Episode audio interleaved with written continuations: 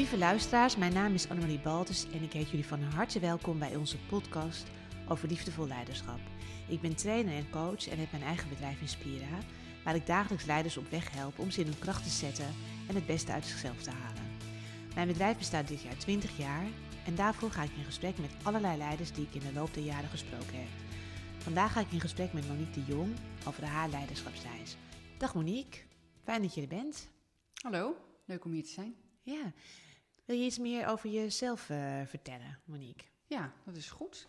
Um, ik ben Monique de Jong, Business Unit Manager bij KLM Health Services. Dat is het uh, uh, onderdeel, een dochteronderdeel van KLM, waarbij we met name op gezondheid allerlei zaken richten. Wij kennen elkaar al heel erg lang.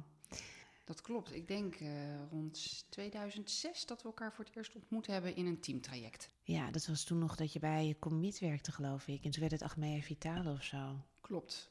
En de leidinggevende die ik toen had, deed een teamtraject en kende jou en heeft uh, mij met jou geïntroduceerd. En daar hebben wij toen een heel ontwikkeld traject in meegemaakt. Ja, en dat is echt al heel lang terug. Ja. En sindsdien zijn we elkaar blijven zien, uh, ja, af en aan, zeg maar. Klopt. Je hebt veel meegemaakt in mijn carrière en de stappen die ik heb gemaakt en de ontwikkelingen die ik heb door moeten maken, ook als leider. Ja. Uh, Monique, als jij hebt het ook voorbereid, hè? want je wilde een aantal inzichten delen uh, in je leiderschap die, jou, uh, die je hebt geleerd of hebt ontmoet. Waar zou je mee willen beginnen? Ik zou willen beginnen met het belangrijkste inzicht wat ik heb geleerd in de teams, de vele teams die ik heb aangestuurd, en waardoor het wel of niet succesvol wordt. en dat is dat je onderlinge verbindingen sterk moet maken. Dat is de eerste stap voor mij om een team te vormen. Ja, en wat bedoel je dan precies met onderlinge verbindingen sterk maken? Nou, ieder team uh, bestaat uit een aantal mensen en uh, daarmee ook persoonlijkheden, uh, karakters, mensen met hun eigen ervaringen. En wat je vaak ziet is dat mensen bij elkaar worden gezet vanuit een functionele achtergrond. Mm -hmm. En dat wordt geacht dat iedereen die rol dan vervult, terwijl je tegelijkertijd als mens geen verbinding hebt. En dat heel vaak in de praktijk dan functioneel dingen niet goed gaan, die veel meer op een ander niveau aangepakt moeten worden. En op het moment dat je je verbindingen aan de voorkant al sterk maakt, creëer je een groep waar je ook als leider een andere rol kan pakken. Want als je dat niet doet, dan word je meer een manager die allerlei uh, inhoudelijke onderwerpen beet moet pakken, regels moet stellen, uh, conflicten moet oplossen voor mensen. Terwijl als je die onderlinge verbindingen sterk maakt, gaan mensen zelf uh, elkaar opzoeken, oplossingen vinden, maar op een andere manier ook groeien. En kun je dus als leider ook andere gesprekken voeren met je team op een ander niveau.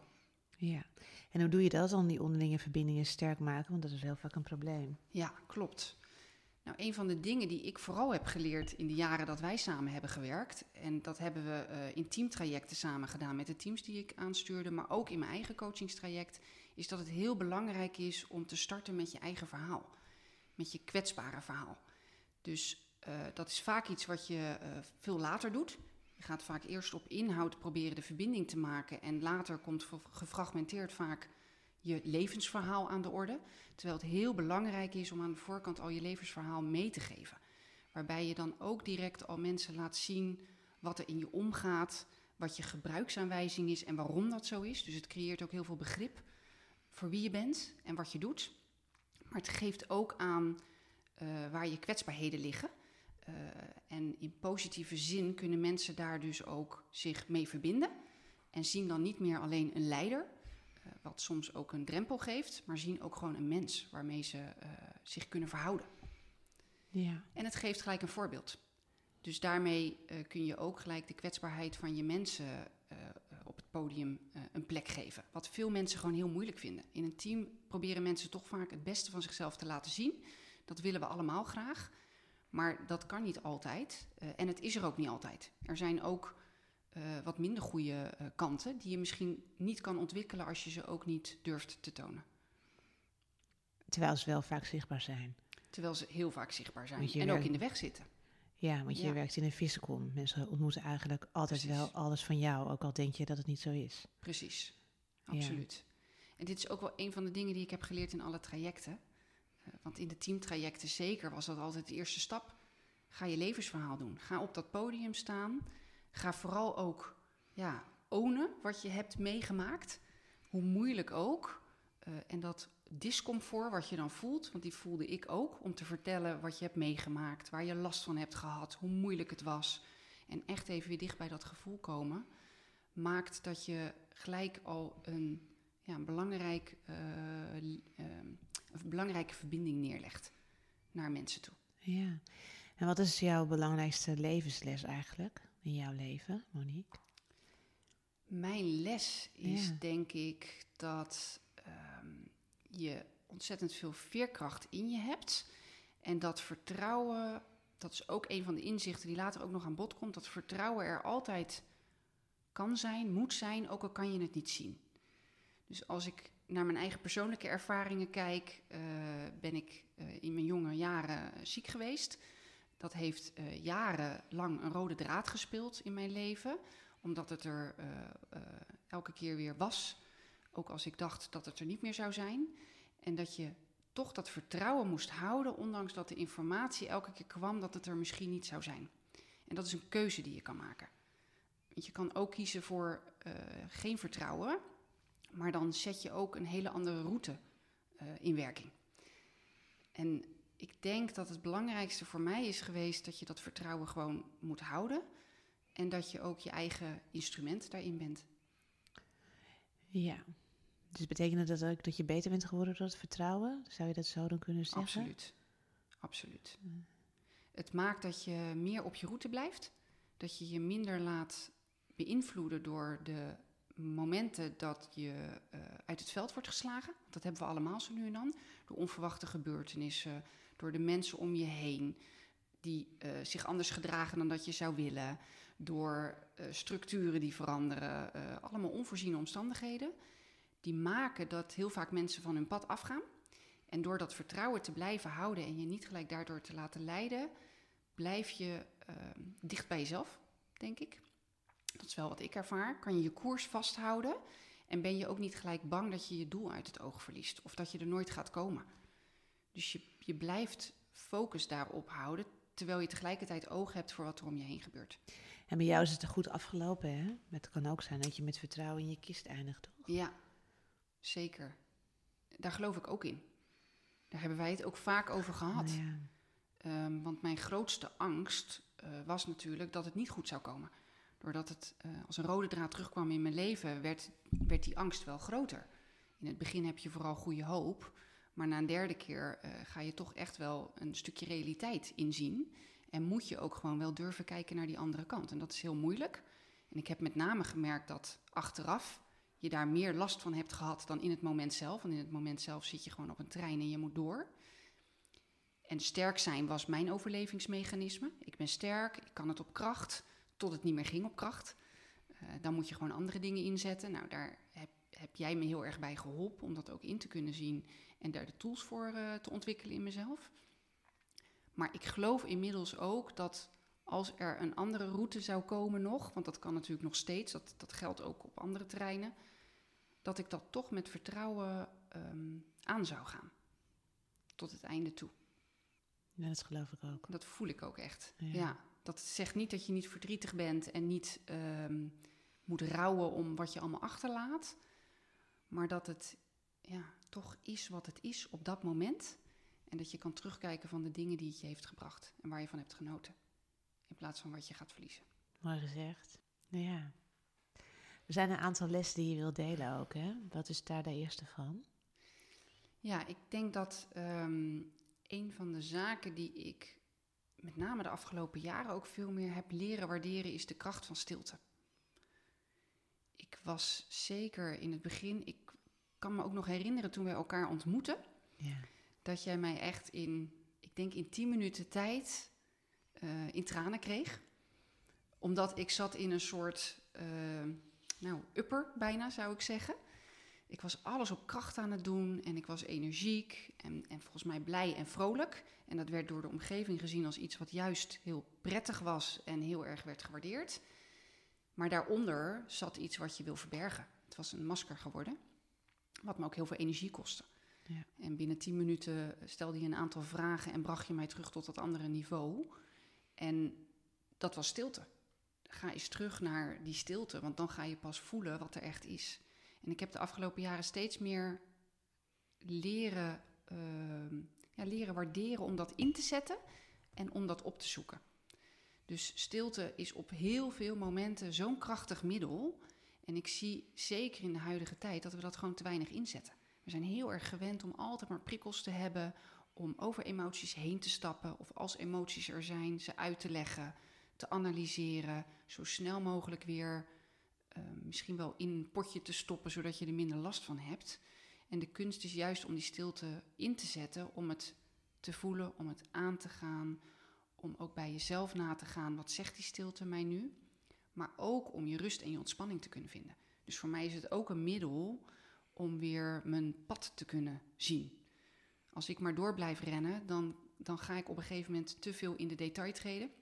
Dan ga ik de hoofdzaken uit het oog verliezen. Dan ga je soms ook de dingen die je echt belangrijk vindt niet meer vooraan zetten. Niet meer prioriteren. Dus het is heel belangrijk om in die stilte weer even terug te gaan naar jezelf. En dat doe ik vaak door gewoon thuis ook even een moment te zoeken. En uh, op zondag bijvoorbeeld is een heel belangrijke dag voor mij, waarin ik echt mijn momenten heb om en met mijn gezin te zijn, maar ook even voor mezelf uh, ergens te gaan zitten of te gaan lopen en even alles de revue te laten passeren zonder daar gelijk wat mee te willen of te moeten. Gewoon even op te nemen en voor mezelf dan even weer mijn pad te um, uh, verduidelijken. Mooi. Want je pad weet je wel, maar je moet hem altijd weer even scherp stellen. Ja, ik snap Ja. het wel. Dus je maakt eigenlijk, eigenlijk ook ruimte. Zeker. Maar je Ja. kan pas echt in de stilte zijn als je ook bereid bent om jezelf te aanschouwen. Omdat in die Ja. stilte ook alles naar voren komt. Wat je misschien liever in een donker hoekje van je wezens terugstopt. Ja. Ja, Klopt. Ja. Dat is denk ik ook het moeilijkste voor, voor iedereen. En daarom Ja. heb ik het misschien ook pas afgelopen jaren weten te waarderen, omdat ik zelf ook eerst moest leren om die stilte aan te durven gaan. En gewoon te voelen wat er is op dat moment. En ik kom het nog heel vaak tegen, eh, dagelijks in, in mijn teams, maar ook in, in allerlei andere hoedanigheden, dat mensen vaak die stilte proberen te vermijden. En die stilte is juist een belangrijke bron van informatie. En de kunst is om dat aan te durven gaan. ja. Mooi. Ja. Nou, ik ben het helemaal met je eens. Maar ja, dat is ook niet zo gek, denk ik. Wat heb je als eh, volgende punt? Dat is het stuk van kiezen voor vertrouwen. Dat vind ik een belangrijke Oh, les ja. die ik heb geleerd. Ik benoemde hem net al even. Kiezen voor vertrouwen ehm, heb jij eigenlijk ook altijd zo laten zien in de sessies die we hebben gehad. Ja. Dat het echt een keuze is. En juist op de momenten dat je denkt dat het er niet is en je vermoedt dat je allerlei dingen moet doen om dat weer eh, naar voren te halen, moet je juist die keuze maken. Dus die keuze is heel makkelijk als je het ziet. Als alles je voor de wind gaat, je team loopt goed, eh, je ligt goed bij je, bij je leider of je manager, eh, of je, je carrière loopt goed, je gezin is lekker bezig, dan is dat allemaal heel makkelijk om te zeggen. Maar juist op de momenten dat het stagneert, heb je snel de neiging, en dat zie ik ook bij mensen om me heen, om van je pad af te gaan of om te forceren, om nieuwe middelen in te zetten. En dat geeft eigenlijk alleen maar meer onrust en chaos en onduidelijkheid, waar je eigenlijk terug moet naar het vertrouwen. En ik heb ook wel geleerd om dat uit te spreken.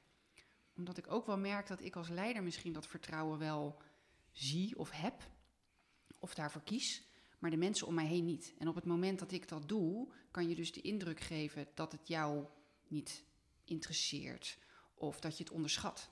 Dus ik heb ook wel eh, vaak gemerkt in mijn teams dat als ik het uitspreek, jongens, dit is wat ik doe op dit moment, omdat ik erin geloof, ook al zien we het nu niet, het gaat komen, dit is wat er nu nodig is, weet dat ik het eh, onder mijn aandacht heb, weet dat ik er wel oog voor heb als het er echt niet meer is en als we wel iets moeten doen, maar voor nu is dit de koers. En ik merk dat dat ook mensen wel helpt om ook op dat pad te kunnen meebewegen. Is dat ook wat nu speelt bij de KLM? Want je ziet natuurlijk bij KLM een bedrijf dat het heel moeilijk heeft nu. Zeker. Dat is zeker wat er nu speelt. Je ziet dat mensen aan alle kanten proberen toch wel wat noodsprongen te maken. En dat is voor een deel ook nodig op bepaalde elementen. Je moet, als je in zo'n situatie zit, natuurlijk ook een aantal ingrepen doen of keuzes maken die misschien moeilijk zijn. Maar tegelijkertijd moet je dat geloof in je bedrijf houden. Je moet blijven geloven in waar je voor staat. En zolang je nog eh, in leven bent, om het zo maar te zeggen, Ja, Ja. denken, ja. moet je gewoon kiezen voor dat leven. En daar het, het volle uithalen. Het is wel grappig hoe dat gelijk een soort bruggetje is naar waar we het net over hadden. Ja, Want dat heb ik ook wel gemerkt, dat, dat wat we nu in ons werk meemaken, wat ook angst kan geven. Ook voor mij angst om eh, ergens iets aan te gaan waarvan ik niet zo goed weet wat de toekomst gaat bieden. Dat dat ook wel een beroep doet op het gevoel en de pijn misschien die ik ooit heb gevoeld. En ik weet dat we de laatste keer daar Ja. eh, in de groep het heel erg over hebben gehad. Dat voor mij echt wel de les was, ga er maar voor staan. Hè, voel maar even die angst en de pijn die erachter zit. En vervolgens is het eigenlijk helemaal niet zo erg als dat ik dacht dat het was. En dat geeft je weer de opening om gewoon door te gaan en dat vertrouwen wel te kiezen. ja. Ja, ja, het was een beetje een parallel proces. zeker. Zo heb je niks Ja. en zo is een acute crisis die eh, levensbedreigend is. Ja, Ja. en dat reflecteert jouw persoonlijke proces. Maar je was ook zo sterk, vond ik. Oh ja? Ja, dat ik dacht, ja, dit kan je nu hebben. Ja. Dit kan je echt hebben, ja. Ja. Ja. Ja, en niet doordat je dan maar doorgaat en geen contact maakt, maar dat je in verbinding, dit, dit kan gewoon in zo'n bedrijf.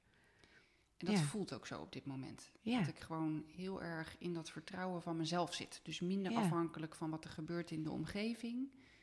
Dat wel zien, daar wel in mee kunnen leven, in kunnen voelen. En tegelijkertijd ja, mijn eigen koers blijven varen. ja, mooi. Ja. Wat is je volgende inzicht? Je kwaliteit als bron gebruiken. En dat klinkt heel eenvoudig, maar de kunst is dan om te ontdekken wat je kwaliteit is. En een van de zaken die je heel erg leert in de trajecten, de coachingstrajecten met name, vond ik met jou, dat je leert waar je kwaliteiten precies zitten. Want je moet niet de kwaliteiten proberen te ontwikkelen die de functie van je vraagt. Je moet de kwaliteiten ontwikkelen die je in je hebt. Ja, En die zijn voor iedereen anders. Daarom is ook iedere leider uniek. Omdat iedere leider zijn eigen kwaliteiten op die manier inzet dat het hetzelfde doel bereikt. Namelijk een goede prestatie neerzetten als team. Zodat je je organisatie verder brengt. En ik heb ontdekt dat mijn bron met name is dat ik mensen kan zien zoals ze zijn. En terugkomend op dat je goede verbindingen moet maken, is dat denk ik ook wel iets wat ik heel erg inzet in die beginfase. Ik zie namelijk mensen niet als een functie en als een functieprofiel. Ik zie mensen als mens. En dat ontdek ik zelf ook steeds meer dat dat is hoe ik naar de wereld kijk. En mensen in mijn team eh, worden vaak aan je overgedragen als zijnde die past wel, die past niet, die doet het een beetje eh, goed en die doet het een beetje minder. En ik gooi dat eigenlijk altijd gelijk overboord. Ik hoor het, maar kan er ook helemaal niks mee omdat ik daar vaak een hele andere mening over heb als ik de mens erachter zie. Dus als je de mens ziet, dan kan je op een gegeven moment ook de kwaliteiten zien. En die probeer ik dan ook weer in relatie te brengen tot die functie. En dat kan nog steeds betekenen dat je tot de conclusie komt dat de functie niet past. Want je moet ook een omgeving zoeken die het meeste van je kwaliteit kan gebruiken. Maar het, merk ook dat ik daardoor wel kan accepteren dat mensen het soms iets minder doen in hun functie, omdat ze hun kwaliteit gewoon nog niet voldoende hebben ontwikkeld of niet voldoende kunnen inzetten. En dan is de opdracht iets anders voor ons samen. ja, ik begrijp het. Dus je kijkt eerst naar de mens en dan naar de functie. Terwijl je wel je opdracht ook hebt. Precies. Ja, daarmee wordt de mens ook geen robot. Nee. En daarmee heb ik ook heel veel voldoening in mijn werk, Ja, omdat ik de hele dag ook gevoed word door de interactie en de verbinding die ik heb met de mensen. ja, En dat merk ik heel erg in mijn huidige baan. Dat de mensen om mij heen, er zijn voldoende mensen waar ik die interactie mee kan hebben. Waar je op een ander niveau mee kan praten. Waar je als mens dus veel meer het gesprek voert. En soms is die natuurlijk inhoudelijk. Maar hij is veel meer van mens tot mens in plaats van van leider tot medewerker. En ik denk zelf, en dat heb ik waarschijnlijk zelf ook in het begin gedaan, dat je als leider dat vaak verkeerd ziet als je rol. Als je net start als leider. Want dan heb je het idee dat je gewoon een, een profiel moet neerzetten van mensen die het maximale eruit halen. En als het, als het niet klopt, dan klopt het profiel niet. En dat is niet, denk ik, wat de, de oorzaak vaak is dat iets stagneert. En hoe zie jij dat dan? Eh, moet je omgeving daar ook voor openstaan? Hoe zie jij dat dan? Ik denk zeker dat je omgeving daar open voor moet staan. Maar je, hebt, je komt altijd mensen tegen die dat niet hebben. Ja. De kunst is dat, dat er genoeg mensen om je heen zijn die dat wel hebben. Dat is denk ik een groot verschil met wat ik in mijn huidige baan merk ten opzichte van een eerdere baan die ik heb gehad. Daar hebben wij allebei ook uh, samengewerkt. Ja. En daar zag je dat er gewoon geen uh, openheid was of geen vermogen of wil om zich daarvoor open te stellen. Want iedereen Ja. heeft het in zich als mens om zich met de ander te kunnen verbinden. Ja. Maar als men dat niet wil, kan je dat niet forceren. En in mijn huidige baan merk ik dat er genoeg mensen om mij heen zijn die dat wel willen. En daar kan ik me aan voeden. Zodat ik ook de mensen die dat niet willen of kan helpen eh, dat alsnog te ontdekken. Dan wel eh, te accepteren dat dat zo is en daar andere consequenties aan te verbinden. Ja, dat begrijp ik, want ik, ik kan me daarvan herinneren dat op een gegeven moment als eh, dominante mensen het niet willen in het team, dat dan de middelmaat gaat regeren. Dat heb ik toen daar echt ervaren. Dat ik dacht, oh ja, de middelmaat regeert, want de dominante mensen willen het niet. En dat werkt eigenlijk beperkend voor de verdieping die je als team kan maken. Precies. En ook dus wat je eruit kan halen. Ja. ja. En de conclusie die je dan ook moet trekken, daar kwamen wij samen ook achter. Ja. Wij zijn allebei niet van opgeven. Nee. Je moet blijven investeren, je moet blijven teruggaan. En we hebben eigenlijk daar ontdekt dat je soms wel moet opgeven. Ja. Dat je soms die conclusie moet trekken tot daar en niet verder. Ja. Ja. Want het moet van twee kanten komen. Het is eh, niet, eh, ja, dat, is, dat, is, wel- dat heb ik daar echt geleerd, ja. Dat ik dacht, oh ja, het moet van twee kanten komen, ja. Wat is jouw volgende les, eh, Monique? De volgende les gaat over ontdekken voor jezelf, het onderscheid maken wat van mezelf is en wat van de ander. Ja, Dat is een hele belangrijke en, en, en grote pijler, kan ik het zo zeggen, of groot vermogen, wat ik met name in het laatste leiderschapstraject eh, met jou heb ontdekt. Daar was die interactie ook heel belangrijk met anderen. Wat we vaak doen is dat in die interactie alles door elkaar loopt. De emoties, de lading die je, aan, eh, die je op zaken legt vanuit je ervaringen en de pijn die je hebt. En dat het enorm helpt om te snappen, als je jezelf goed kent, welk gevoel hoort nou bij mij en is van mij. Dus welke lading geef ik eraan mee en wat is van de ander. En waarom dat helpt, is omdat je dan ook beseft dat wat van de ander is, ook door de ander opgelost moet worden. ja, En dus niet bij mij ligt. En wat wij als leiders allemaal als neiging hebben, is om alles op te pakken en op te lossen. Maar niet alles is op te lossen. En zeker niet alles is van onszelf. dat vind ik altijd nog heel ingewikkeld soms. Ja, Om dat, eh, dat te zien, van waar is het van mij en waar is het van de ander. ja. En waar stop ik dus dan ook met proberen. Ja, En hoe doe je dat dan? Hoe zorg je dat je daar toch eh, duidelijkheid in krijgt? begrip is denk ik wel belangrijk voor mij daarin. Dus wel ook aan mijn familie te denken, ook dat ik daar doe. Want bij ons is natuurlijk heel veel gebeurd en ik ben degene die wel alles opruimt in mezelf. Maar niet iedereen wil naar pijn van vroeger die geblokkeerd werkt op hoe je nu bent als persoon. En ik weet hoe het bevrijdend het is als je dat wel doet. Maar ik kan niemand dat, daartoe dwingen. Dat heb ik natuurlijk wel ook ja, op heel veel subtiele manieren geprobeerd, zonder dat ik doorhad dat dat misschien ook een beetje dwingend is.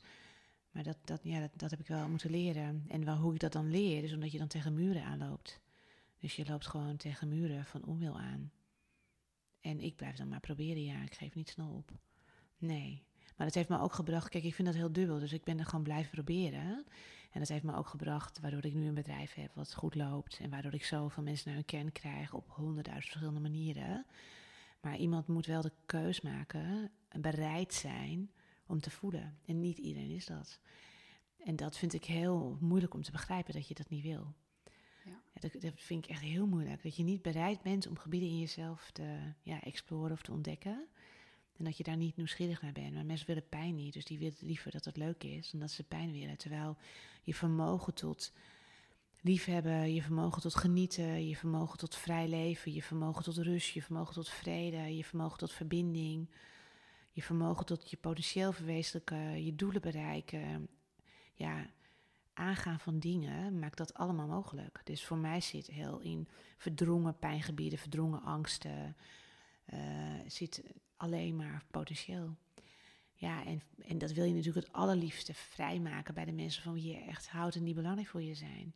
Maar die hebben dus een keuze. Ja, en daar loop ik me het meest op vast, zeg maar, in mijn persoonlijke leven.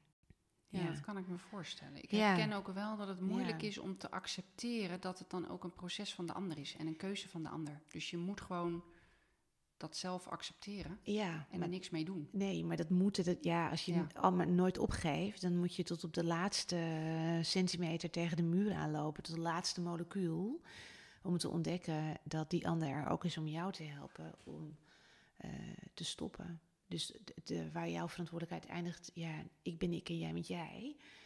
Dus zo gauw ik ook maar één molecuul op de grond zit van een ander, ben ik al niet meer bij mezelf. En als ik helemaal bij mezelf ben, dan kan ik ook vrij zijn in het contact met de ander die misschien iets niet wil opruimen. Of niet wil kijken of wil ontkennen. Dat vind ik het moeilijkst. Ontkenning vind ik het moeilijkst. Dus ontkenning als een ander ontkent, dan moet ik mezelf erkennen. En dat vind ik heel ingewikkeld. Dus mezelf erkennen waar de ander mij ontkent. Of ontkent wat er is, of wat er is geweest, of wat er is gebeurd. En waar ik gewoon echt word ontkend. En dat vind ik heel moeilijk. Dus ja, en dat is, maar dat is natuurlijk ook een heel belangrijke les. Want daar waar iemand jou ontkent, ja, daar mag je jezelf erkennen.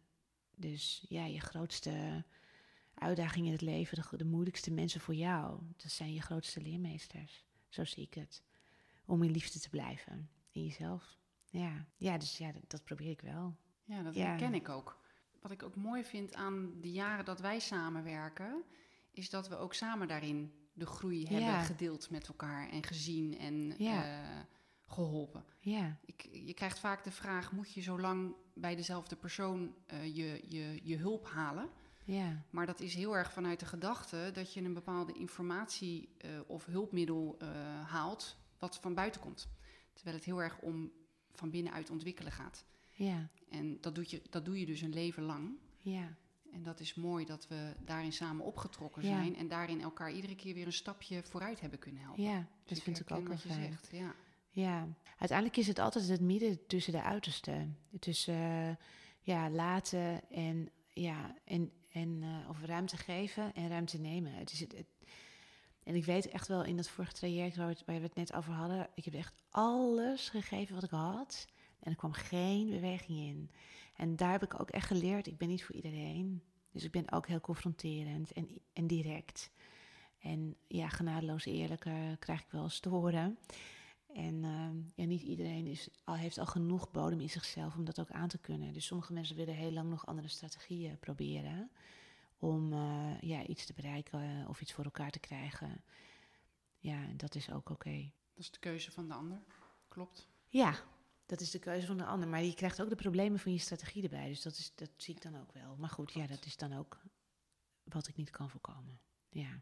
Dan heb je nog een inzicht wat je met ons wilt delen, Monique. Ja, dat tijd een belangrijk eh, middel is om te gebruiken. En dat klinkt dan heel simpel. Eigenlijk is dit bijna in dezelfde categorie als stilte. Het zijn hele eenvoudige manieren om in te kunnen zetten. Maar de kunst is om dat ook te doen. En daar zit denk ik de moeilijkheid in. Door tijd aan dingen te geven, aan zaken die moeilijk zijn, aan, aan zaken die je in gang hebt gezet, ontstaat er wat. En wat je vaak ziet is dat je door tijd eh, denkt dat je daar invloed op kan uitoefenen. Tijd is eigenlijk een middel wat we vaak gebruiken om het te beïnvloeden. Maar de beïnvloeding zit vaak in de interactie of in de actie die je hebt gedaan. En de tijd zit hem in dat laten beklijven en laten landen. En mensen de tijd te geven om daar wat mee te doen in zichzelf. En vaak merk ik, voor, voor mijn eigen ontwikkeling in ieder geval, dat tijd een heel belangrijk middel is. Dus als ik ergens een moeilijke keuze moet maken, heb ik tijd nodig om dat te kunnen doen. Waarom? Omdat ik dan eerst terug moet naar waarom vind ik het dan zo moeilijk?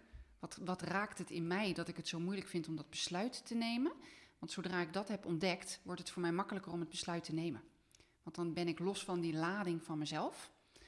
En kan ik ook helder zien wat ik dan te doen heb. Dus de tijd geeft je ook de mogelijkheid om helderder te kijken naar de zaken. Ja, ik zit erover na te denken. Want wat ik zelf, wat ik zelf altijd mee worstel, is dat ik altijd heel veel ideeën heb. Heel, heel veel ideeën. En dat ik eh, meer ideeën heb dan ik kan waarmaken. En dat ik dus ook veel inspiratie heb die niet wordt afgemaakt. Of wel opstart of niet wordt afgemaakt. Daar wordt Miranda soms helemaal knettergek van. Maar ehm, hoe ga je daarmee om dan, als je praat over tijd tot dit onderwerp? Eigenlijk moet je daar hetzelfde doen. Ehm, je hebt niet meer tijd dan dat er gewoon beschikbaar is. Tijd is een soort absoluut iets. Dus als je heel veel ideeën hebt, kan je dus inderdaad gek worden van het feit dat je te weinig tijd hebt. Ja. En ook dan moet je dus eigenlijk de tijd inzetten om even naar achteren te leunen en voor jezelf te voelen, maar wat is nou echt belangrijk voor mij om te doen? Want je hebt eigenlijk te weinig tijd om al die ideeën uit te werken, maar die ideeën broeien in je. Ze Ja. krijgen waarschijnlijk ook niet de kans om echt te rijpen, want ze blijven op een bepaald niveau hangen, want je wilt met allemaal wat doen. En de kunst is dan om te kiezen voor dat wat in dat moment het meest belangrijk is, of het meest impactvol, of jou het meest helpt. En ook daarvoor geldt weer dat tijd je gaat helpen en de stilte. Dus even terug naar er niets mee doen, erover nadenken, tijd geven. Voor mij helpt het altijd een nachtje erover slapen. Ik zeg dat tegenwoordig ook altijd als er iets besloten moet worden. Ik moet er even een nachtje over slapen. En dan de nacht zijn werk laten doen. En dan kom je misschien zelfs wel tot de conclusie dat je het wel allemaal kan doen. Maar het moet ergens naar een ander level gebracht worden Ja. om verder te komen. Ja, ik snap het. Dick Sipkes, een eh, coach van mij die eh, is overleden, eh, helaas, die zei altijd van, is het een echt idee of ligt het nog op de plank? En is het wel leuk voor ooit? En dat mij, voor mij ook zo'n mooi inzicht. Dus dan ga ik dit idee van de plank afhalen. Maar dan wil ik nog meer van de plank afhalen dan dat ik kan doen in de tijd. Dat vind ik echt een. Ja. Hoe doe jij dat dan? Want ik Ja. vind jou altijd koningin prioriteren en focus. Ja, serieus. Eh, nou, daar herken ik mezelf niet helemaal in. Ja. Maar dat heeft met name te maken dat het in mijn hoofd natuurlijk wel allemaal eh, meespeelt en continu wordt afgewogen. Ik geloof wel dat ik ook durf dingen niet te doen. En dat is best lastig, want de druk uit je omgeving is vaak groot. Eh, zeker in de rol die ik heb nu. Mensen zijn soms ook afhankelijk van de keuzes die je maakt en de besluiten die je neemt. En tegelijkertijd kun je gewoon niet te veel tegelijk doen en het even goed doen. Dus ik vind het belangrijker om dan iets te doen en het goed te doen, dan heel veel te doen en net niet goed genoeg. En dat betekent dus dat je bewust en wel overwogen prioriteert. Dat je dat ook uitlegt waarom je dat doet. En dat je accepteert dat misschien niet iedereen zich erin kan vinden. En daar zijn eigen consequenties aan verbindt. Maar dat je er wel voor gaat staan, omdat je er zelf in gelooft. En je dus die route ook kan blijven volgen. Want anders word ik ook van mijn route afgegooid, als het ware. Ik vond een, een belangrijke eh, les die ik heb geleerd, iets uit mijn eigen privésituatie, is de fietsvakantie met mijn dochter. Ik had bedacht, ik geloof dat ze toen 14 was, om een fietsvakantie te doen. Ik dacht, leuk, hebben we tijd samen, kunnen we leuke dingen doen, leuke gesprekken voeren. Ik ben ooit zelf met mijn ouders naar Parijs gefietst, heb daar echt hele leuke herinneringen aan en wilde eigenlijk hetzelfde doen met mijn dochter. Mijn man zag het niet zitten, onze zoon was nog te klein, dus het was ook een hele mooie exercitie om gewoon samen te doen. Ik had bedacht, we gaan eh, vier dagen geloof ik en de eerste dag moesten we 70 kilometer fietsen. Toen ik het vertelde aan mijn dochter was het nog ruim voor de tijd dat we weggingen, dus die was enthousiast. Ik geloof dat het ongeveer twee dagen was voordat we weggingen. En toen was het wat meer geland bij haar. En toen kwam al de vraag: Moet ik dan de hele dag met je praten, mam? Oeh, auw, dacht ik. Want ja, het liefst wel. Maar ik voelde wel dat dat niet haar bedoeling was. Dus ik liet het nog een beetje in het midden. En toen vertrokken we s'morgens. Nou, dat was natuurlijk toch wel een beetje gehaast, want je hebt nog geen routine. Dus er zat ook een beetje stress in. De fiets moest nog ingepakt worden, band nog opgepompt. Alles was op het laatste moment. Dus dat zette al een beetje de toon. En vervolgens was het en veel regen. Dus we moesten continu pakken aan, pakken uit, pakken aan, pakken uit. En we hadden ontzettend veel wind. En 70 kilometer is best heel veel op zo'n eerste dag als je even niet getraind bent. En we gingen en het was een moeizame dag. Dus mijn dochter fietste ver achter mij, waar ik ze, haar natuurlijk het liefst naast me had om dat te kunnen uh, overzien. Op een gegeven moment moest ik accepteren dat ik haar niet zag en er maar op vertrouwen dat ze achter me aan fietste. En tussendoor kwam iedere keer de vraag: hoe lang nog? Waarom is dit leuk? Waarom had je dit bedacht? dus ik voelde gewoon de ontmoediging binnenkomen. Ik had het zelf ook zwaar. Uh, ook dat speelde mee, maar dat wilde ik dan niet laten merken. En terwijl wij aan het fietsen waren, ongeveer halverwege, dacht ik: dit ga ik niet redden. Ik kan niet vier dagen dit met heel veel geduld en liefde doorstaan als mijn dochter daar zo last van heeft. Want uiteindelijk komt het ook bij mij binnen. Dus ik was al bezig met allerlei middelen verzinnen om hier toch een andere route in te, te, vinden. Ik dacht, als we straks aankomen op onze bestemming, gaan we kijken waar het station is. We doen één nacht in het hotel en we gaan gewoon morgen weer terug. Ik heb het geprobeerd, het is klaar. Maar zo was ik allerlei dingen aan het verzinnen ondertussen, tot we aankwamen bij het hotel. En toen ontstond er een soort ontlading bij haar. Daar was ik dus al helemaal niet meer mee bezig. Dat het proces dus eigenlijk in de tijd nog kon veranderen. Dat is even ook het bruggetje naar tijd. Dat je soms dingen tijd moet geven en niet moet gelijk willen uh, veranderen en forceren. Er ontstond iets. We hadden enorm veel honger natuurlijk na zoveel kilometers. Dus ineens was er geen aandacht meer voor hoe moeilijk de rit was, maar hoe leuk het was dat we eten hadden, dat we een, uh, hoofd, een, uh, een, dak boven ons hoofd hadden en de warmte om ons heen. En we hadden gewoon een superleuk diner. Leuk gesprek, ze was vrolijk, ze was ontladen, we hadden een goede nacht. En de volgende ochtend kon ze niet wachten tot ze weer op de fiets gingen. Dus het eerste wat ze zei, hoe laat gaan we weg, mam? Want ik pak vast mijn fiets, dan ben ik vast op de parkeerplaats rondjes aan het fietsen. Nee. Serieus. Dus dat gaf mij maar weer de les dat je soms moet wachten op het moment dat het er wel komt. Dus over vertrouwen als je het niet kan zien, toch weer voor kiezen. En dat je het tijd moet geven. En ook hoe belangrijk soms het is om door weerstand heen te gaan. Want Ja. achteraf heb ik pas het besef dat ik haar dus heb geleerd dat je soms door een moeilijke situatie heen moet om vervolgens het succes te ervaren van de mijlpaal die je hebt bereikt. Ja, Sindsdien gaan we ieder jaar op fietsvakantie. wat ontzettend leuk. Ja, Ja, en wat een mooi voorbeeld. ja. En eigenlijk komen al jouw leiderschapslessen daarin terug, al je inzichten, wat je al niet van je dochter kan leren. Ja, ik denk dat we naar de afronding gaan, eh Monique. Dank je wel voor je komst. En ook dank je wel voor je mooie lessen. Ik noem ze nog even op, want je, we hebben het gehad over de kracht van de stilte. We hebben het gehad over vertrouwen. En dat het zo belangrijk is als, eh, als het er niet is, dat je er toch voor kiest en dat het een keuze is. Daarna hebben we het gehad over je kwaliteit als, ehm, als kracht gebruiken. Dus dat je niet gaat over je functieprofiel, maar wat is jouw kwaliteit en gebruik dat. En wat is van mij, wat is van de ander. En eh, tijd is eh, een belangrijk middel om te gebruiken. Dankjewel Monique. Dankjewel ook. Leuk om dit gesprek zo te voeren en ook te kunnen delen. Ja, ik vind het ook heel fijn en ik, ben, ik hoop dat we nog jaren meelopen met elkaar. Dat vind ik echt heel waardevol. Nou, dan zijn we aan het einde gekomen van deze podcast. En eh, we hebben er veel meer opgenomen. Dus ik vind het hartstikke leuk als je de andere ook gaat luisteren.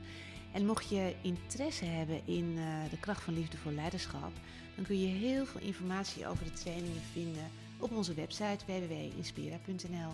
En in de volgende aflevering ga ik in gesprek met eh, Martijn van den Brul. En eh, hoop je daar, dat je daar ook naar luistert. Fijne dag.